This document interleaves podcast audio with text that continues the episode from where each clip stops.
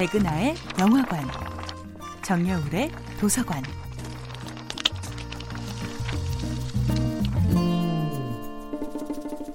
안녕하세요. 여러분들과 쉽고 재미있는 영화 이야기를 나누고 있는 배우 연구소 소장 백은하입니다. 이번 주에 만나보고 있는 영화는 스티븐 스필버그 감독, 메릴 스트립, 톰 행크스 주연의 2018년도 영화 더 포스트입니다.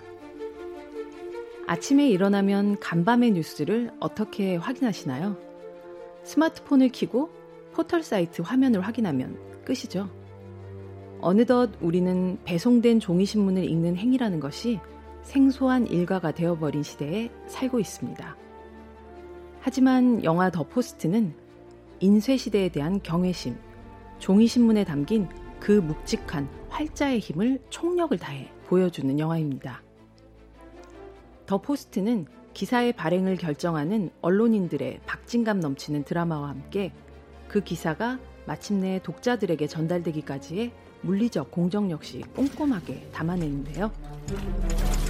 기자가 타자기에 쳐내려간 원고를 전달하면 교정을 거쳐 편집 기자는 제목이 달려진 최종 기사를 완성합니다.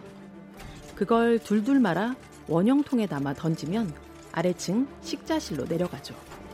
그리고 십자공들의 손을 거쳐 알파벳 한자 한자가 쌓여 단어가 되고 문장이 되고 문단이 되고 마침내 신문의 한 면이 채워집니다. 결국 지하 인쇄소의 윤정기가 돌아가는 진동을 느끼는 위층 취재 기자의 감격한 표정과 함께 인쇄된 신문 한 부 한 부는 마치 하늘로 치솟는 불기둥처럼 피어오릅니다. 그렇게 진실을 폭로하는 힘 있는 뉴스를 담은 한 부의 신문은 독자들에게 전달될 준비를 마칩니다. 감독 스티븐 스필버그는 이 장면들을 마치 전쟁 영화의 전투 준비신처럼 편집했는데요. 인쇄를 마친 신문 뭉치는 마치 수만 수억 개의 총알처럼 배달 트럭에 실리고 그 트럭의 출발은 부대의 출동 장면처럼 비장합니다.